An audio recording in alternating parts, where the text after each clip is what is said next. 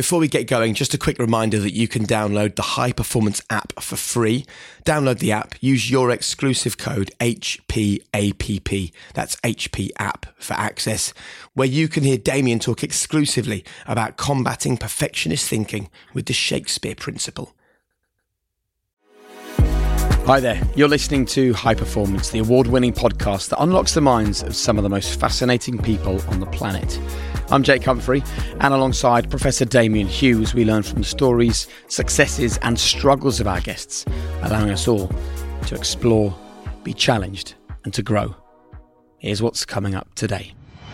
When I lay in that hospital bed and I looked around the ward at everyone fighting for their lives and, and just trying to take that other breath, I was like, wow, I've chased this thing, this medal or this sort of being of to try and maybe go back to my village and everyone goes, wow, you're the gold medalist. And it, it really didn't matter uh, because in a hospital room where everyone's fighting for their life, it's you realize that actually just waking up in the morning and, and breathing is, is one of the best gifts that will ever be given.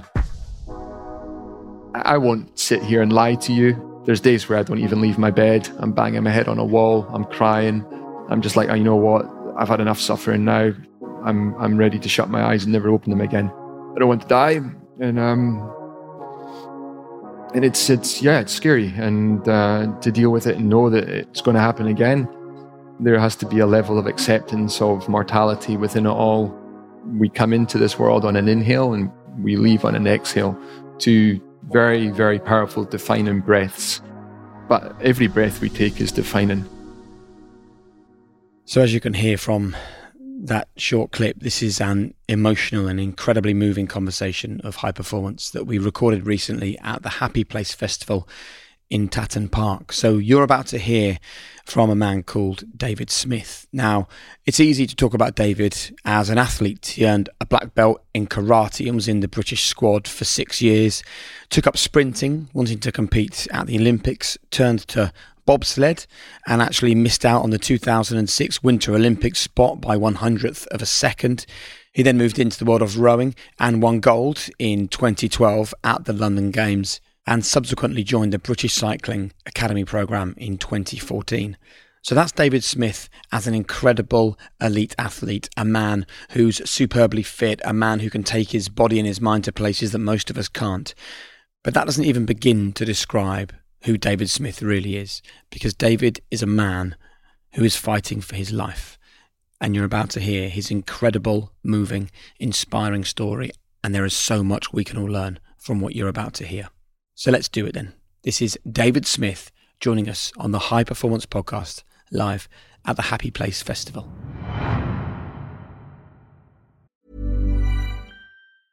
Hiring for your small business? If you're not looking for professionals on LinkedIn, you're looking in the wrong place. That's like looking for your car keys in a fish tank. LinkedIn helps you hire professionals you can't find anywhere else, even those who aren't actively searching for a new job but might be open to the perfect role. In a given month, over 70% of LinkedIn users don't even visit other leading job sites. So start looking in the right place. With LinkedIn, you can hire professionals like a professional. Post your free job on linkedin.com slash people today. When you're ready to pop the question, the last thing you want to do is second guess the ring.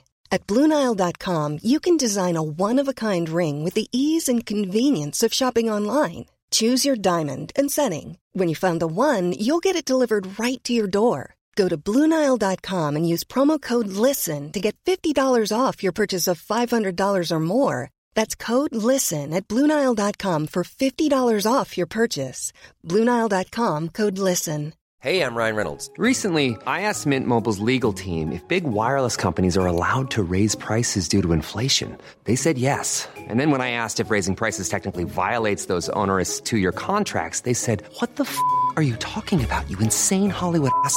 So to recap, we're cutting the price of Mint Unlimited from $30 a month to just $15 a month. Give it a try at mintmobile.com slash switch. $45 up front for three months plus taxes and fees. Promo for new customers for limited time. Unlimited more than 40 gigabytes per month. Slows. Full terms at mintmobile.com.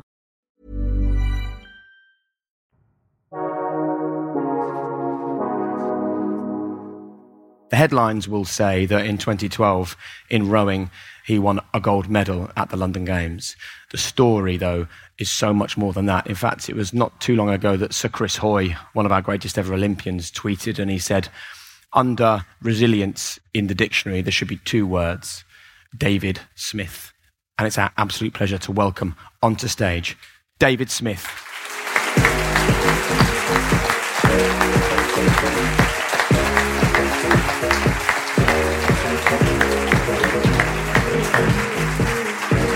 David, man, nice to see you. Thank Take you, a nice to seat. see you.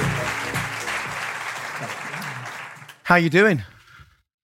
Very well. A little bit daunted. There's a, a huge crowd in front of me, but I think I lived here for six months, and when I first moved here, it rained every day. So I, I think to to be here in the sun, uh, it, it's beautiful. And yeah, thank you very much for taking time out of your weekend to to come and listen.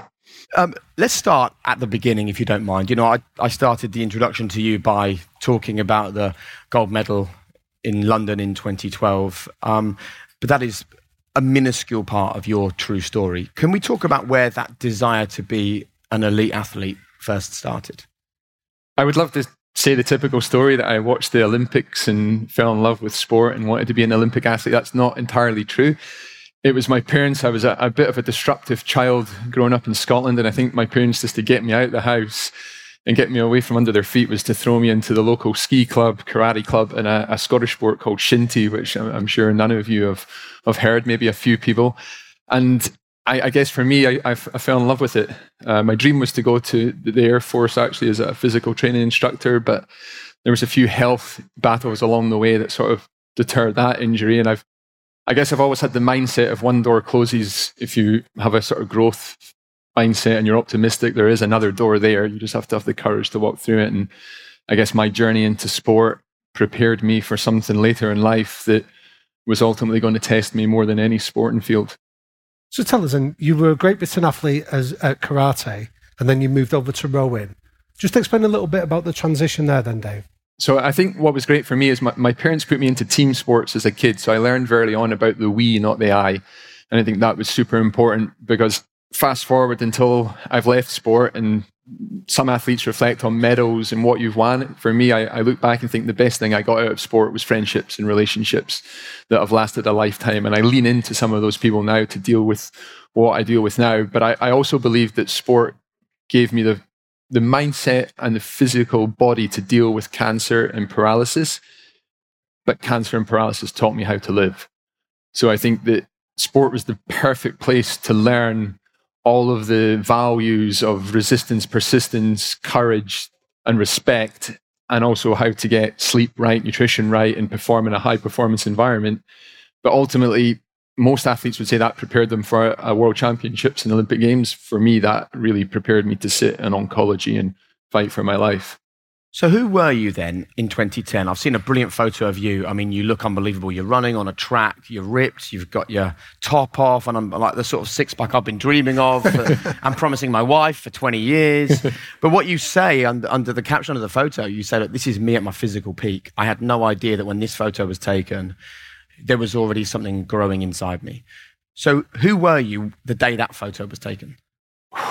If I'm being completely honest, I think I was a selfish athlete that was very focused on himself. Uh, with probably some narcissistic traits. Um, it was all about winning. It was all about David. And, and, I, and I've been humbled massively. I think I've always been a nice person. My parents gave me good values to always be nice to people, but I was very focused, very driven. I'd say I was very attached to the physical being that I was. So I was, I, I guess I had a lot of insecurities about how I looked. Uh, I was never in. The, I thought I was not in great shape, and I had to get in better shape. So I had a lot of insecurities around my physical body. And it's funny when I first went into hospital, I was a hundred kilo rower, and after three weeks, I woke up at sixty-five kilos after suffering a stroke and having my first tumor removed. And that was the first time I guess that my ego died. I wasn't worried how big my arms were. I wasn't worried about the six pack that you've longed for for so many years. It really put into perspective just how beautiful this gift is of life and how important it is, but also how we get so hung up on things that really don't matter. And I know it's easy to say and cliche to say, but it, it really is. When it's all said and done and you're lying in an ICU ward and the highlight of your day is, is a bed bath after you've pooed yourself, um, it, it really puts so much into perspective. And I think at that point, I detached from the physical being and tried to transcend into more of a spiritual, mindful place. So just go back to that phrase that you used there. That was the day the ego died. Would you explore that a little bit more for us? Tell us what that means and on, on what it did mean in that next stage for you. Yeah, I, I think we get a lot of our sense of self and how we perceive other people perceive us. And I think at that point, I purely identified with what an athlete was. And in the Olympic motto, it's Citius, Altius, Fortius, so faster, higher, stronger. So I had to be this six foot four, powerful athlete. And then all of a sudden, you're lying in a hospital bed. You can't sit up. You're relying on people to feed you, wash you, dress you. And at that point, I just I detached completely from the ego. So all of a sudden, it wasn't about how other people perceive me. It wasn't that I sort of thought I was never going to be good enough until I won a world title or or went to an Olympic Games. All of a sudden, it was like, well, actually, it's okay just being me. It's actually okay leaning into the struggle, crying, being upset. It's the I often like my emotions to the Scottish weather. There's I bundle them within a minute. I go from ecstatically high to depressed to joyful, happy but I think when when I lay in that hospital bed and I looked around the ward at everyone fighting for their lives and, and just trying to take that other breath, I was like, wow, I've chased this thing, this medal or this sort of being of to try and maybe go back to my village and everyone goes, wow, you're the gold medalist. And it, it really didn't matter uh, because in a hospital room where everyone's fighting for their for their life, it's you realize that actually just waking up in the morning and, and breathing is, is one of the best gifts that will ever be given. So, would you mind sharing with us how you went from being on the Olympic rowing program to lying in that hospital bed? Yeah, so it was it was probably a lifetime in the making. My tumor was a very slow growing tumor. Uh, I think it started to present symptoms around about the age of seventeen, and I'd spent my whole life in sport. So what sort of stuff, uh, like so increased bladder function, not control over your bowel, uh, sexual function. I'm not too shy to say that anymore. I used to be very embarrassed when I had the ego to talk about that, but I think it's a very important indicator of when the body's not working right. And uh, lots of fatigue, pain, and, and every doctor I've seen just said, you're, you're doing too much sport. You're doing too much training. So I would go away from the doctor. There was no Google. My mum had a huge big medical book, and I used to try and flick through the pages to self diagnose.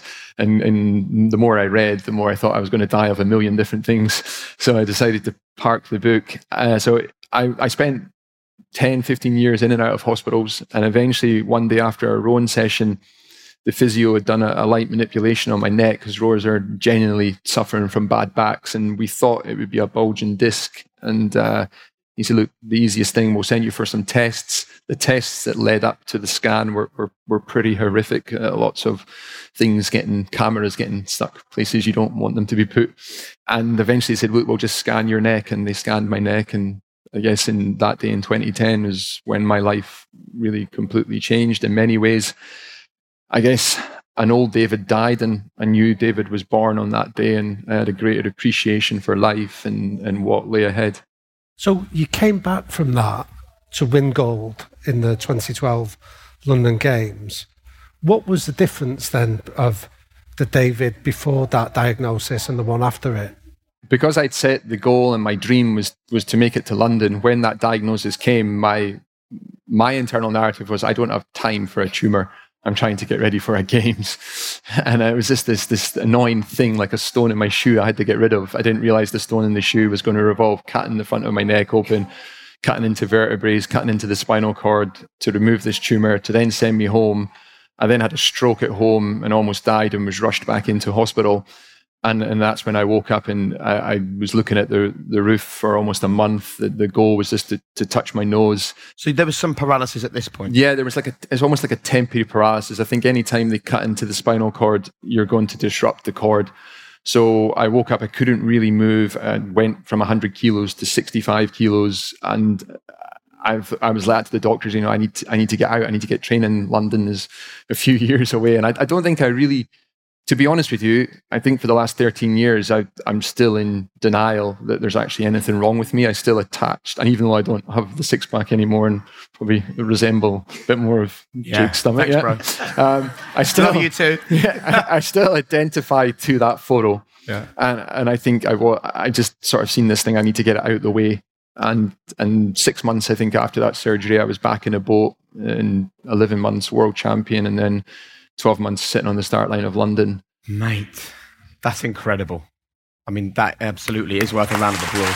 That is.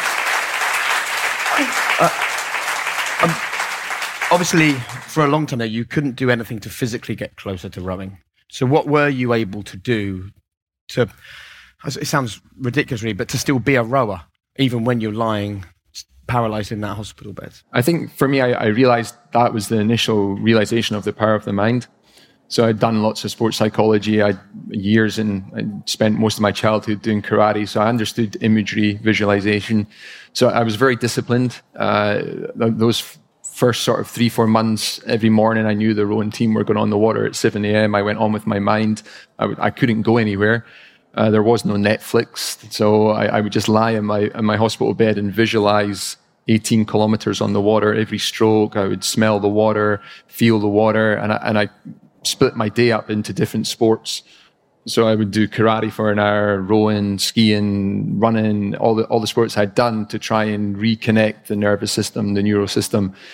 And, and I was the stubborn, horrible. I apologize to all the nurses. I was that patient who, when they came into the room, I was already ready to go. Get me up. I need to move. And I, I, believe 100% that the, the mind played such a key role in getting me from that hospital bed in, into the start line in London. Do you think without that visualization, you wouldn't have competed to the level you did? I think it's hard to, to quantify that. I think yeah. it is quite subjective, but I, I do believe that it played a, an integral part of, of getting me because I, you have to believe in yourself when the doctors are telling you, look, you're never going to walk again, sport's never going to happen again this is who you are now. Is that the message from them? Yeah, pretty yeah. pretty much. And so you have to believe in yourself. And another thing with sport is is that it hits a rugged environment and people are fighting to get to games and to your places. It doesn't stop and wait for you. So I very quickly realized that that boat had already gone and and if I was going to be on it, I had I had to do the work. And to be honest with you, I, at the time I thought I can never go through this again. This is absolutely horrendous. It's brutal, and I think the last stroke I ever took on a rowing boat was the one that crossed the line in London. And I said at that point, I'm never going near a boat again. I'm never going near a hospital again. I'm done with tumors, rehab, training, and everything. And I was quite happy to close the book and have a normal life. Go back to that phrase. Yeah, I had to believe in myself because when you sat in a doctor's surgery and they're telling you you're never going to walk again, you know, London is a is a faraway dream. How do you believe in yourself? Because I'm sure there's lots of people here who have got their own challenges where that's useful. Would you tell us how you do it? For me, it was having good people around me and having people who did believe. I also searched for vicarious experiences. I went and looked for people who had already done it and been there and thought, well, if they can do it, I'm I'm no different. And I guess in many ways we, we aren't, right? I'm, I don't see myself as anyone special. I'm from a little village in the north of Scotland, had some opportunities, took them. I think we all have, I don't want to generalize in cliche, but I do think we, are, we can really surprise ourselves. I've seen some people who thought they weren't strong enough and then they're given a diagnosis, they wake up in ICU and they, they can fight. I was asked two days ago who my inspiration was, and obviously I should probably say Chris and other athletes, but inspiration can be found really close to home, and I've found it on these wards, seeing normal people doing inc- incredible things, and and when you're really tested, just how much you can tune into it. I think the one thing I always say to myself when it got hard is I always ask myself why I started. And I was always very clear on my why. I've done a lot of work with psychologists and, and studied psychology. And I realized if I had was very clear on my personal philosophy, very clear on my purpose, for each day. My purpose is a, son, a brother, an athlete, a husband, whatever that may be. Very clear on my purpose, and also always reminded myself why why did you start? So, what was your answer to that question? Why? So when I went through surgery one and two, why I started is because I, I wanted to be a world champion and I, I wanted to be the best in the world at what I did. if you ask me that now, it's it's a completely different answer. It's more about trying to make people see how important life is. I, we come into this world on an inhale and we leave on an exhale. Two very, very powerful defining breaths. But every breath we take is defining. I often challenge people to say, Did you wake up this morning, put your feet on the floor, and say that you were grateful for your feet? Were you grateful for the legs that took you here today? And I know we're tuning into our breath, but on an average day, how aware are we of these breaths that we take and just how amazing they are, how special they are? And now, when I feel like I want to give up, I say to myself, Well, David, you, you have a purpose of understanding what it's like to be on the edge of mortality and face your death, but you also know the real beauty in humanity, the real beauty in the world. And I sort of feel that if I can share that, then people might not have to go through what I've gone through to have the death of the ego and to wake up just to how amazing life can be. So you crossed that finish line at 2012 and said, I'm done with rowing. That was brutal. And although you'd changed after your cancer diagnosis, you probably hadn't changed totally because you actually were unable to leave elite sport behind. You called Dave Brailsford, who runs British cycling at the time and still heavily involved, and started training with people like Sir Chris Hoy. Got to an incredible standard. And then you get another phone call. Yeah, so I thought I'd given. I, I was actually trying to avoid a real job more than anything else, but I, I, I realized that the sport is is sport saved my life. It's a big part of who I am, and I sort of think when you're an athlete, you get so worried about retiring and transition, but the only thing that really changes is that you just don't have your national team top written on your back, but you're still an athlete. And I think Nike coined it beautifully that if you have a body and move, you, are an athlete. So I think we're we're all athletes of life, and but unfortunately, I guess there was still a part of my ego popping through and thought, you know what, it'd be great to go to another games. It would be great to to go and do something else. And before I knew it, I was I was living down here cycling on the velodrome. Everything was going great, but I was having regular scans. And it was the opening ceremony of the Commonwealth Games, and I remember I was called into to the hospital to get the results, and I was delivered in a very matter of fact, look, the tumor is growing back. You're going to require another surgery.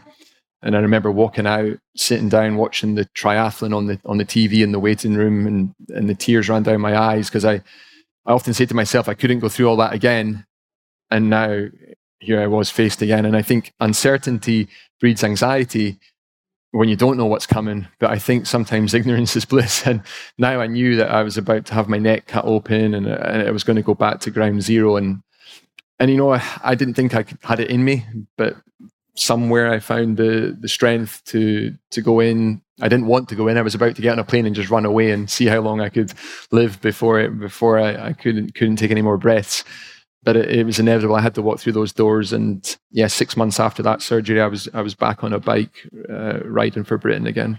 So your response of wanting to run away from that is something I can empathise with. So what stopped you doing that? I think the reality of the if I did, I would I would have died, and I think there comes a point where I, I, realized I often looked at the scans and I often used to think, is that somebody else's scan? Because I actually don't feel ill. I've never really felt ill. And I think I just had to sit down and be like, well, if, if I don't walk through those doors to, to go through for the surgery, I'm going to die at some point. And, and I love life and I, I don't want to check out yet. I, I feel like I've got a lot to live for. I love the sunrises and the sunsets. And, and I feel that, you know, I, I had to go in and have that surgery and and thankfully I did. They, they saved my life, and six months later I forgot about it, and I was cycling again, thinking, well, that's it. I couldn't do, I couldn't go through that again. Uh, I'll just continue on in sport and and and live my life. And what happened next? I was diagnosed again. So within a matter of months, I was back in a scan machine. And I sat again, went, did a training session here, got the train down to the hospital, and then was told, look, the tumor's coming back, but you have some time uh, go and enjoy yourself. So I, ca- I came back up, booked a trip to Mallorca, went cycling, but knew it was coming. I still don't think I've ever really processed that yet. And I remember coming back, I packed up my flat in, in Knutsford. I parked my car in the velodrome. I put the key in the post and sent it to my dad. And I said, Look, you, can you go and pick up my car? I thought I was only going to be in hospital for a few weeks and I'd be back on a bike uh, a few months later and unfortunately, that surgery, uh, there was some form of complication in the surgery. And, and I woke up and I was paralyzed from the neck down. And six months later, I was pretty much still looking at the, the roof and I've, I've never moved again on the, on the left side. So, did you know when you went into that surgery that there was a, a serious paralysis risk at that point? Yeah, there, there's always the risk. There's the risk of dying in the surgery. There's also the risk of waking up as a quadriplegic, losing everything from the from the neck down. So when I realised that I'd only lost the left side, I was I was actually very grateful. I was grateful that that it could have been both sides. And and there's there's some incredible human beings living incredible lives as quadriplegics. I'm not going to say that it hits an athlete harder, but for me, I lived to move my body and to lose that ability, I'm I'm not so sure I could live. So to only lose one side, I could still get back on a bike. I could still swim. I taught myself to ski again, and I could still, I guess, cling on to that identity as as a sportsman.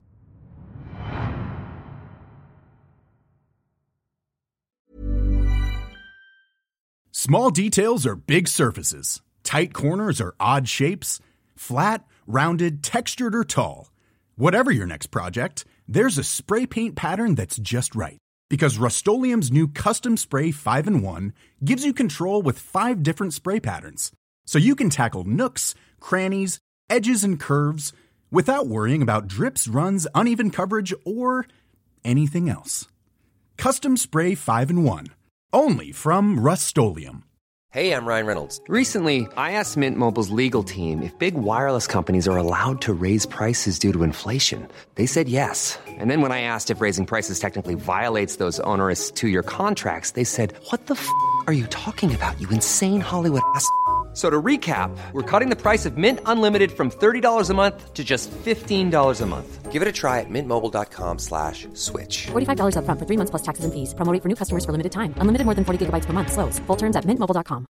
I'm Sandra, and I'm just the professional your small business was looking for. But you didn't hire me because you didn't use LinkedIn jobs. LinkedIn has professionals you can't find anywhere else, including those who aren't actively looking for a new job, but might be open to the perfect role, like me. In a given month, over 70% of LinkedIn users don't visit other leading job sites. So if you're not looking on LinkedIn, you'll miss out on great candidates like Sandra. Start hiring professionals like a professional. Post your free job on linkedin.com/people today.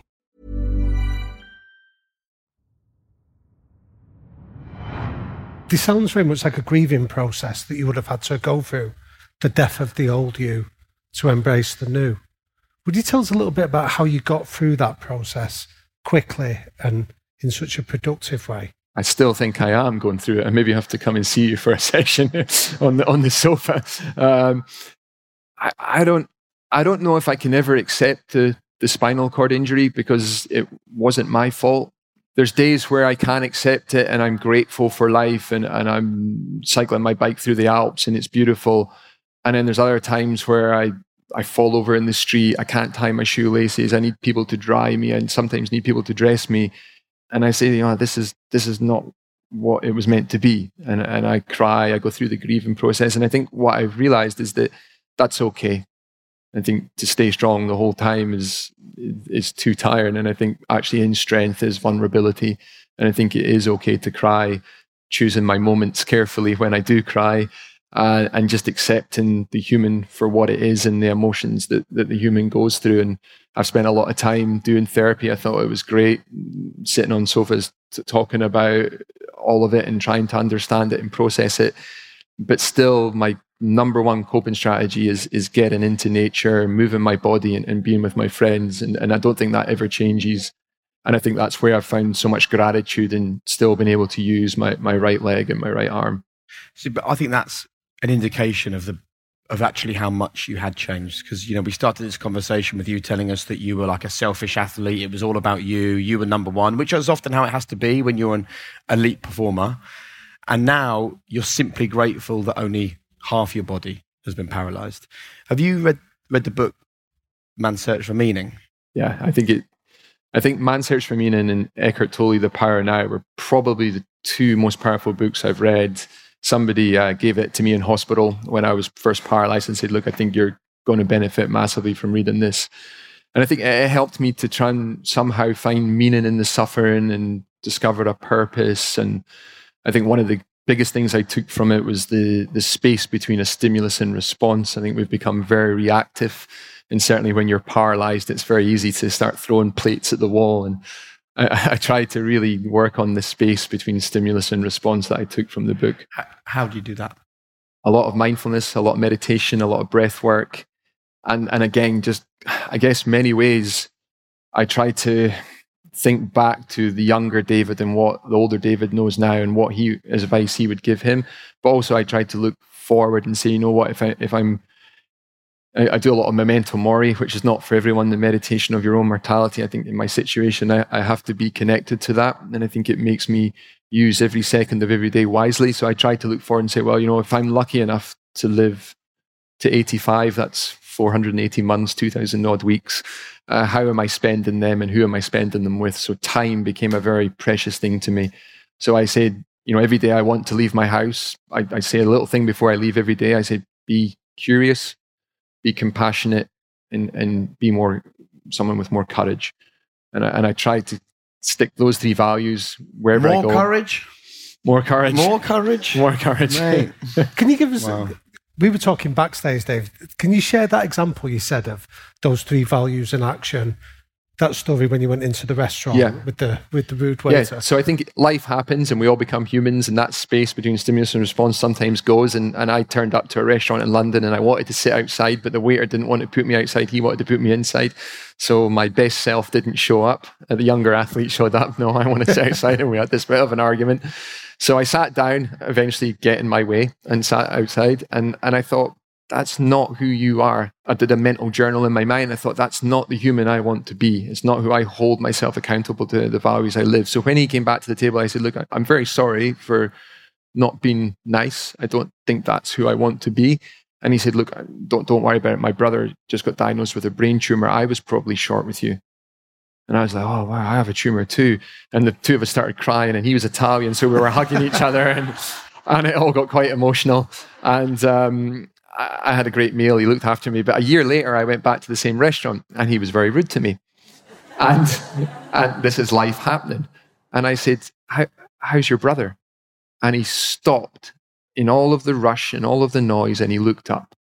And he went, Ah, David, I have your seat for you clear the restaurant, bring him in. And for me, it was a great example of compassion, of being curious as well. We're all going through stuff, and I think it's easy to jump in the car in the morning, go to work, and get road rage and cut up people, and life happens, right? And I think you know, so many people. It's a little bit cliche, but we are all dealing with stuff. I think every one in two people are impacted with cancer, so it's inevitable you're going to come across somebody in your working day that is dealing with something something pretty big. And that I think for me that was compassion and awareness and curiosity and, and also having the courage to actually admit when I was being a bit of a I can't I don't want to swear but you I'll say the word dick because I want to say, You want say it, yeah. when I was being a bit of a dick.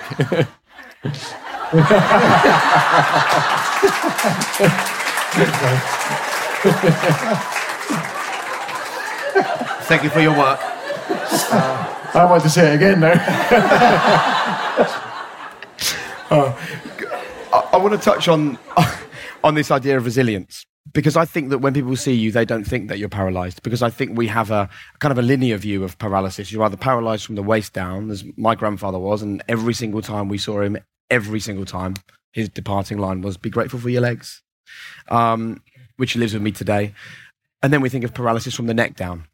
You are paralyzed. People don't see that. Would you mind sharing with us the physical impact on your body today that you are living with every single minute of every single day? Yeah, so so I'm paralyzed sort of from C2 down, which is sort of here. So I've lost everything on on the left arm, the left leg, that runs down the whole body, and, and on the right side I, I have no feeling.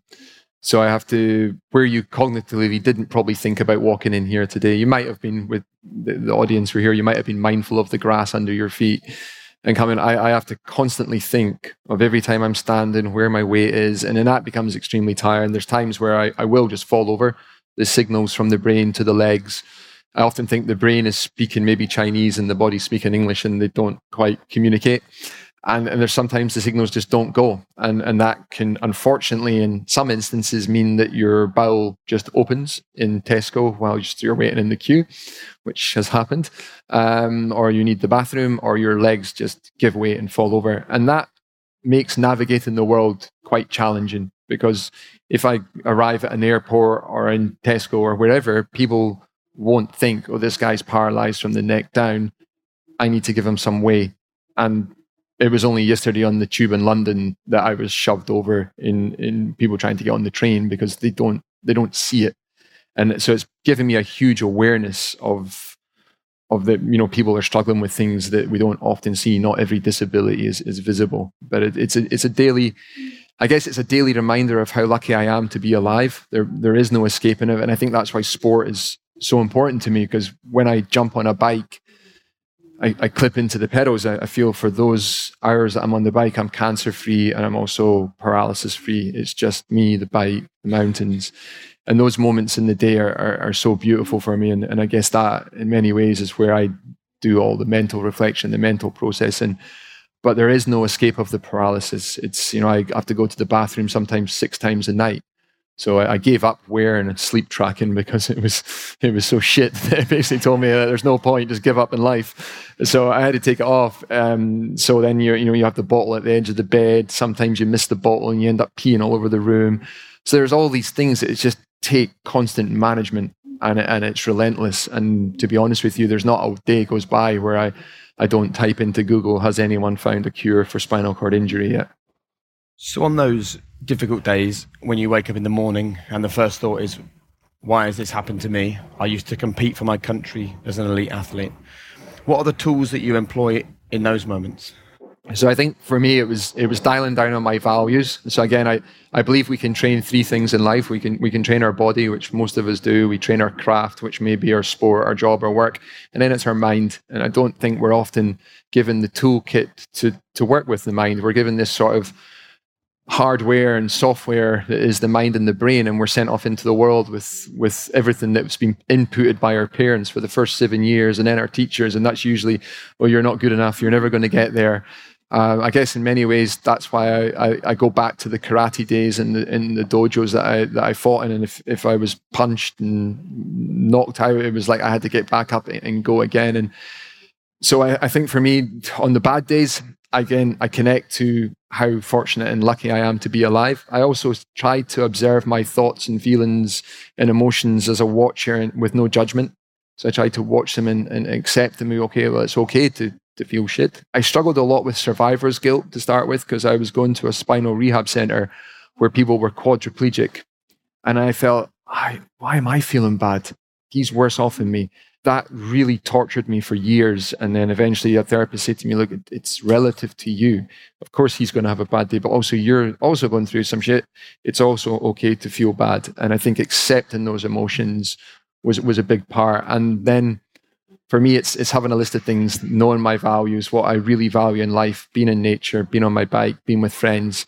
I liken them to the legs of a chair and they hold me up. And if you take them away, the chair falls down. When all three of them go, I won't sit here and lie to you. There's days where I don't even leave my bed. I'm banging my head on a wall. I'm crying. I'm just like, oh, you know what? I've had enough suffering now. I'm I'm ready to shut my eyes and never open them again. And then somewhere through all of that, my phone maybe goes and someone sends me a message to say, hey, uh, you know, thinking of you, or you know, never give up. You inspire me, or or I just look out and see a simple bird land on a tree and go, wow, life, life is so beautiful. And there's people who it's taken too early and they don't have the choice. When I started radiotherapy in 2019, a lot of the people I started that journey with are no longer alive. And I thought, wow, I actually owe it to them to get myself out of this bed and to get living. And I think back to the David in the hospital when he's lying in ICU in pain with tubes coming out of him and think, wow, that David would have given anything to go out and, and, and ride in the rain or just to sit and have a coffee and read a book. So, and I think that's the thing with humans. Sometimes we always want more. Can you tell us a bit about your relationship with your wife during this period as well? Because I can imagine from her point of view, she's watching you go through this suffering. How does she process it? My family of it's it's hard for the family you bring on the journey Because I think when it's happening to you, you kind of have to find acceptance. You you you deal with it, but when the family are watching on, I think it's it's really hard because they want to help, and then they inevitably say the wrong things mostly. uh, like just be positive. that usually drives me mad. Or everything's going to be okay, which also usually drives me mad. And then it's it's gone back to Viktor Frankl's stimulus-based response and me sitting in that space and being like, well, how do I get the people around me to come on the journey that they give me the best support? So it's a, a little bit of education, but I've I've watched friends, loved ones, you know, fall fall apart. I, I a army friend on the phone two weeks ago, and he was he couldn't even speak to me. He was in tears. He broke down on the phone. I was like, "Hey, it's happening to me, not you." but I realized that everyone's different, and I think for me, it's it's brought everyone so much closer, and I think that it's given me such a great appreciation of time that when I'm with you, I'm with you. So when I'm with you, I'm not on a phone. And I and I, and this is, I think, what the, my loved ones have taken from this is that you know when we're together, we're, we're where I'm with you, I'm listening to you, I'm hearing you, I'm not just sitting listening to reply or looking at my phone and doing a thousand things. And I think if you leave with anything today, leave with that. You know, we're addicted in the dopamine rush to our devices. When you're with your friends and loved ones, you know, really like be with them, put the stuff away. And, and I think that's probably if I can leave anything with my family, that's been the biggest lesson from all of this. So it's it's been hard for them, and I think it always will be because my tumor is never well i say never going to go away. It's it's something i live with for for every every living breath i take. So it's something that i have to navigate with with my loved ones. Picking up on the conversation you had with your your friend who's in the military who was in tears and you were having to say to him on the phone hold on i'm the one living this life you know? Um, often it can be so hard for other people because they don't have any control over over this whereas you at least have some element of how you react to what's going on. And I guess that conversation revolved around your most recent diagnosis.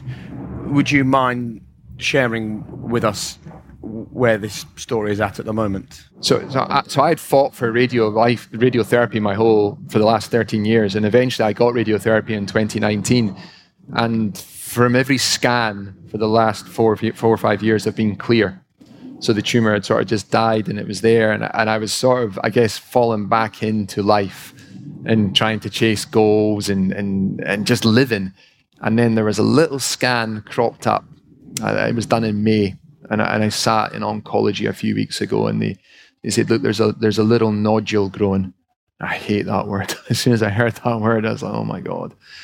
Um, at that point, I got on a plane and went to Pakistan and then went and hid in the Himalayas for 10 days. But I realized that, that hiding is not going to solve the problem. I, I have to come back and face this. And then I was like, how do I tell people? Like, this is the fifth time. I, I don't really know. They've already done radiotherapy. I was like, oh man, how do I even navigate this? And I put a little bit of a cryptic message out on, on social media. And the people who had been on the journey the whole time picked up the phone right away and went, what's up?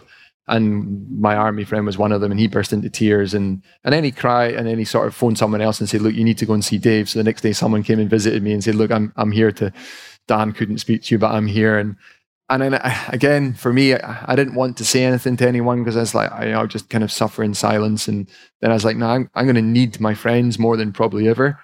And to be honest with you I, I could probably just start crying now. It's like i don't want to i don't want to die. And um and it's it's yeah it's scary. And uh, to deal with it and know that it's going to happen again there has to be a level of acceptance of mortality within it all. And just to make peace with that i've not i'm the only scotsman that doesn't drink alcohol but i have a beautiful 18 year old bottle of glenfiddich in my house in scotland and i'm actually en route to get that bottle of whiskey now to to go and, and sit with my friends because i realize that in many ways it's a gift because sometimes we don't really get to sit and be with our friends and, and maybe say goodbyes and stuff. And, and for this, I'm going to go and knock on some doors and, and sit and open this bottle of whiskey and, and, sit and just share some stories because I realize at the end, all we have is memories, and memories are made from experiences. And we don't really have experiences if we don't learn to savor the moment. And savoring the moment for me is about being where your feet are and being in the present moment. And I think that's how I'm dealing with the current situation. So, how long did the doctor say that your life expectancy was? They won't give me a number on that. I did ask that question. I thought it was an appropriate question to ask. Uh, what can they do? They can do surgery again. So that would be surgery number seven. They said radiotherapy would maybe buy me six months. But, uh, you know, I went away and I think now that I don't have my mum's medical book to look for, I do have Google. I typed it straight in Google and the answers came up right away. There's a new things move in the medical world so fast. There's a new treatment in Germany called carbon ion therapy. So I'm going to head to Germany very soon to have discussions with doctors there to be like, you know, is this something that they, they think would work? And, you know, we have 18,600 seconds in a day, if that's right, if my math is right. I just want to live all of those seconds. And I'm very clear in my values and my philosophy for life. And if I can just get the most out of them, and I've wrestled with the question right now would I rather live 50 years but live every day or live to 100 and have not lived any days? And I don't know if I'm scared of death. I am scared of death, but I'm also scared of not living. So for me at the moment, it's just like, how do I get the most out of life? Who do I spend time with? How can I influence people's life to to go out, smash it, enjoy every one of those seconds, every one of those breaths, and and just you know, can I say balls? Grab life by the balls. Uh, I, I made the most of it, and you know, and be with friends. And I know that Johnny McAvoy's been on. You guys are friends of Johnny McAvoy, and, and I, I, I, he's someone who reminds me of this daily about making the most of life. And for me, he's someone that I always look at and think, well, here's a guy who's very clear in his values and, and lives them every day. And I think as, as long as I'm doing that, the time I have left here is is irrelevant as long as I'm living by those values. That has been the most inspiring conversation we ever could have had. Um, thank you so much for sitting with us here at the Happy Place Festival.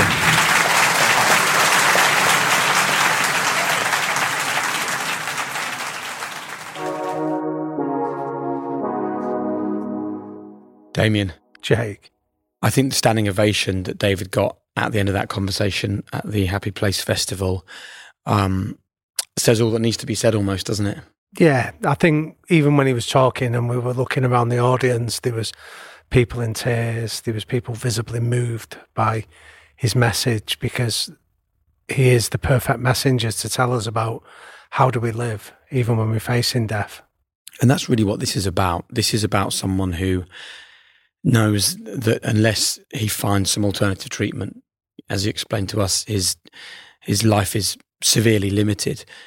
And all we can do, right, in many ways, like for people to listen to that and think, oh, I feel, I feel for him, like you know, he has my sympathy. That's useless to him, and it's actually useless for us as well. This is about us as listeners to this podcast who have our health and who, you know, as far as we're aware, have time to realize the value of what we've got and not throw this away because none of us want to be woken up to what life really is by having a diagnosis like David's had. We need to realize that right now, the beauty in those little things that he spoke about. And if, if someone with a terminal diagnosis can find the happiness, then it should be there for all of us.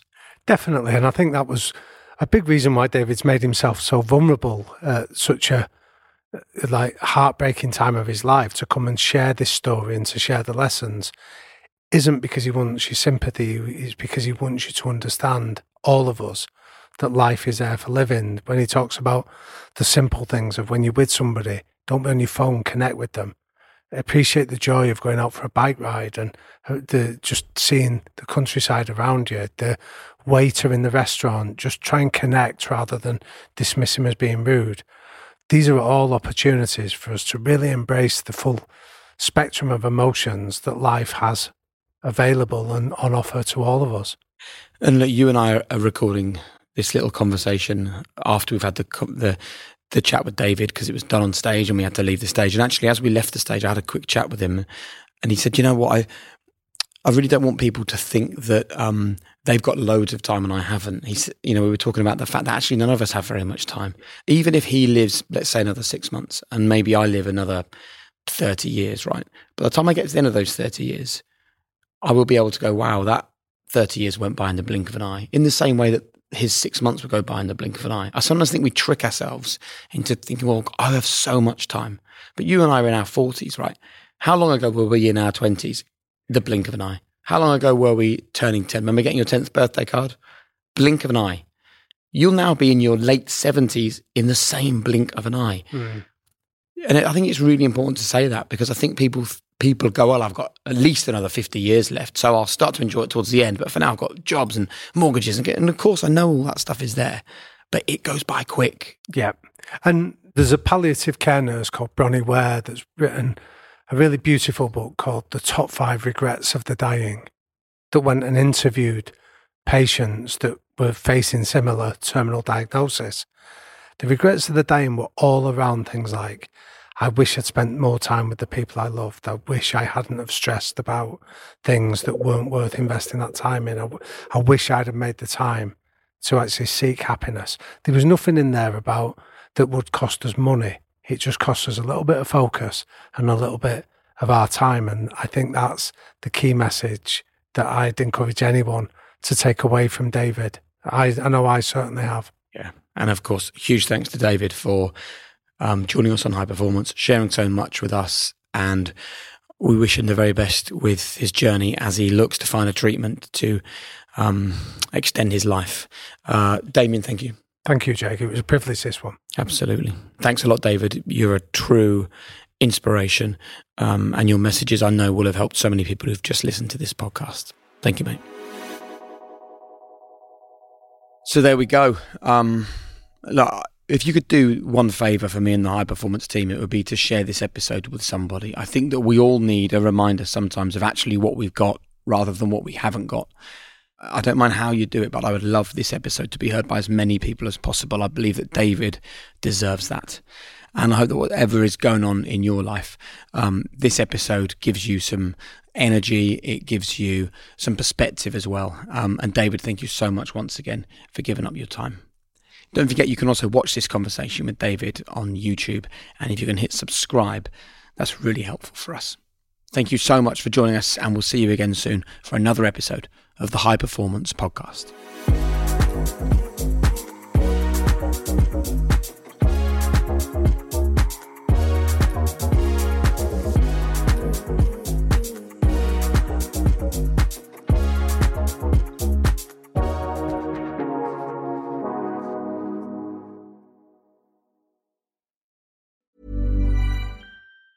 Planning for your next trip? Elevate your travel style with Quince. Quince has all the jet setting essentials you'll want for your next getaway, like European linen, premium luggage options, buttery soft Italian leather bags, and so much more. And it's all priced at 50 to 80% less than similar brands. Plus, Quince only works with factories that use safe and ethical manufacturing practices. Pack your bags with high-quality essentials you'll be wearing for vacations to come with Quince. Go to quince.com slash trip for free shipping and 365-day returns.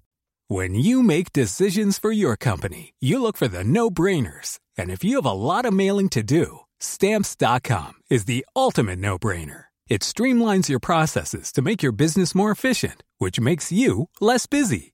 Mail checks, invoices, legal documents, and everything you need to keep your business running with Stamps.com.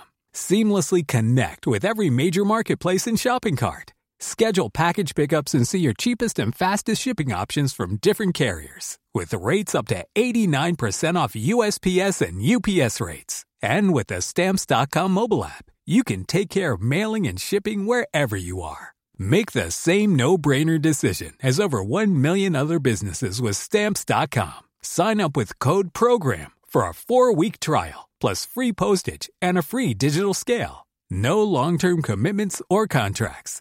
That's stamps.com. Code program.